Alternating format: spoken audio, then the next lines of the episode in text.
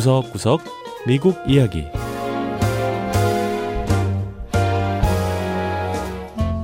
미국 곳곳의 다양한 모습과 진솔한 미국인의 이야기를 전해드리는 구석구석 미국 이야기 김현숙입니다. 인간과 가장 친근한 동물을 꼽으라면 개를 들 수 있습니다.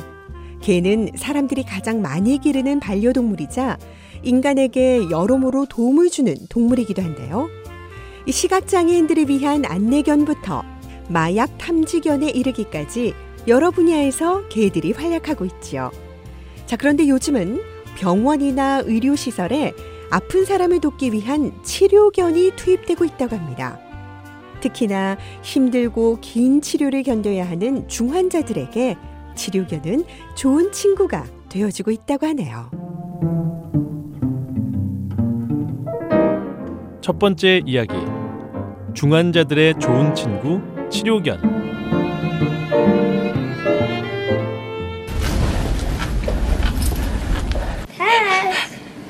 미국 중서부에 있는 미주리 대학병원에 가면 조금 특별한 직원이 있습니다. 테즈라고 불리는 이 직원은 다름 아닌 호주 셰퍼드 종인 치료견입니다. Hello. He gets a lot of attention. And he loves the attention. 가는 곳마다 주목을 많이 받는다는 테즈는 환자들이 편안하고 행복한 감정을 갖도록 도와주는데요. 미주리 대학병원의 직원인 케빈 그윈 씨의 설명입니다. I think sometimes patients feel isolated. They get out here. 병원에 입원한 환자들은 때로 고독감을 느끼곤 합니다. 병원에 있다 보니 외롭고 지루해하기도 하죠. 그런 환자들에게 치료견의 방문은 활력을 줍니다. 언제 또 치료견이 오나 다들 무척 기다리죠. 페이튼 월드런 씨는 그런 환자 가운데 한 명입니다. I was really excited because I haven't seen a dog in a really long time. It made me happy. 저는 치료견 방문이 항상 기다려집니다. 개를 못 본 지가 정말 오래됐거든요. 그래서 치료견이 한 번씩 와주면 정말 행복해요. 아픈 것도 잠시 잊게 되고요. 지금 내 상황이나 앞으로 있을 일에 대해서도 신경을 쓰지 않을 수 있어요.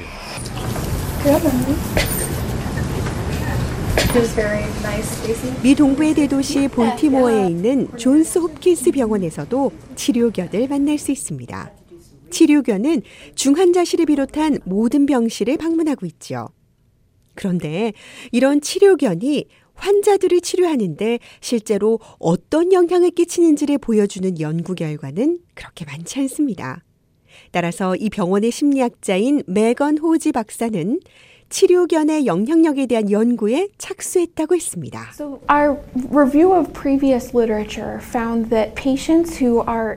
관련 문헌들을 보면 병원에 장기 입원한 환자들이나 요양시설, 정신병원에 입원한 사람들에게 이 치료견이 여러 혜택을 준다고 나와 있습니다.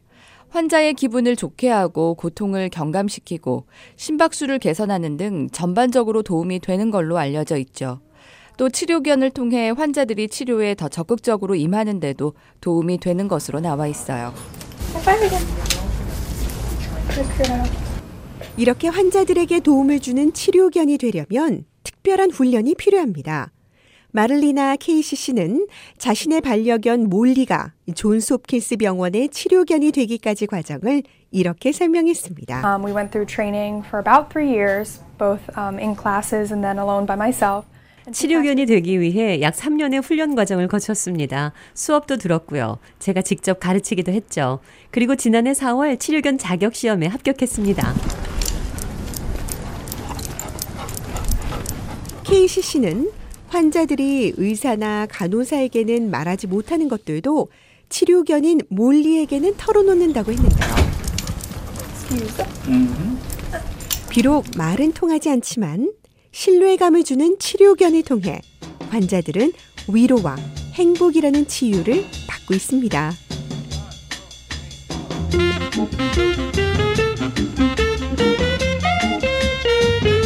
두 번째 이야기, 라스베이거스의 아프간 무슬림들. 미서부 네바다주 사막 위에 세워진 도시 라스베이거스. 카지노라고 하는 도박장들이 몰려있어 밤이 오히려 더 화려하다 보니 사람들은 라스베이거스를 신시티, 일명 죄의 도시 또는 환락의 도시라고 부르기도 하지요.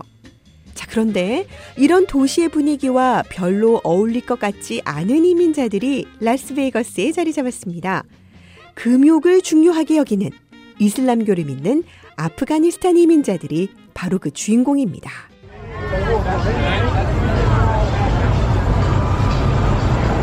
카지노 호텔들이 모여있는 라스베이거스 스트립.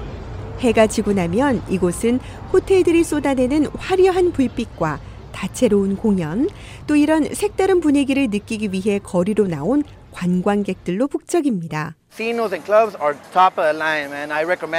최고 수준의 카지노와 호텔들이 즐비하다며 사람들에게 추천하고픈 관광지라는 평가와 함께 재미있고 시끌벅적한 분위기가 최고라는 사람까지 관광객들도 하나같이 흥분에 감추지 못합니다. 자, 그런데 라스베이거스 스트립에서 조금만 벗어나면 또 다른 세상이 펼쳐집니다. 이슬람 사원에서 이슬람 신도들, 즉 무슬림에게 기도 시간을 알리는 아잔이 퍼져나옵니다. 거리는 여느 도시와 크게 다를 것 없는 평범한 모습인데요. 아프간 이민자인 아흐마드 시킵 씨는 라스베이거스에서도 자신의 무슬림 전통을 충분히 지키며 살아간다고 했습니다. 아프간 이민자들은 미국에서도 자신의 문화적 유산을 지켜가고 있습니다. 또한 미국에서 태어난 자녀들이 모국의 문화와 종교를 이어갈 수 있도록 노력하죠. 이슬람교는 술을 금지하는 건 물론 불법적인 방법으로 돈을 버는 것도 금지합니다. 또 라마단이라고 해서 한 달 동안은 해 뜰 때부터 해 질 때까지 먹거나 마시는 것이 일절 금지되고요. 담배를 피워도 안 되는 등 아주 엄격한 율법을 따르는데요. 그러니까 이 라스베이거스의 이미지와는 완전히 배치되는 거죠.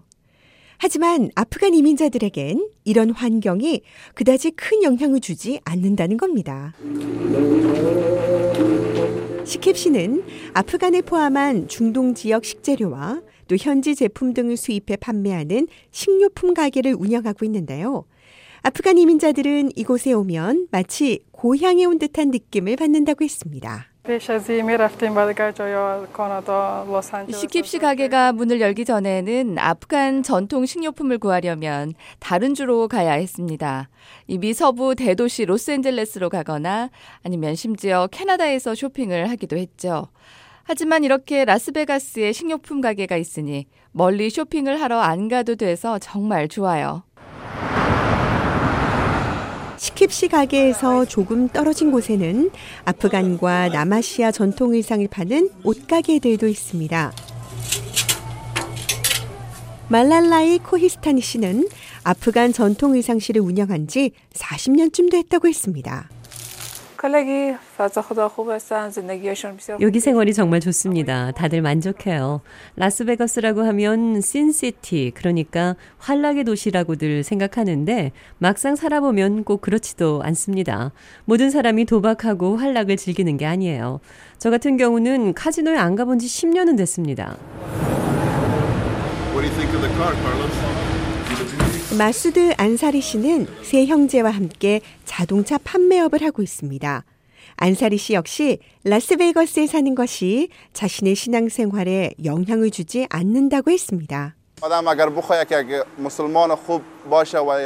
신실한 무슬림이 되기 위해 또 좋은 삶을 살기 위해 꼭 아프가니스탄에서 살 필요는 없습니다. 어디에 있든 아프간에서처럼 생활하면 되는 거죠. 물론 똑같이 살기는 힘들지만요. 매년 수백만 명의 사람들이 잠깐의 유흥을 위해 라스베이거스를 찾는데요. 라스베이거스를 삶의 터전으로 삼고 있는 사람들은 자신들의 전통과 종교를 지키며 평범한 일상의 즐거움을 누리고 있습니다.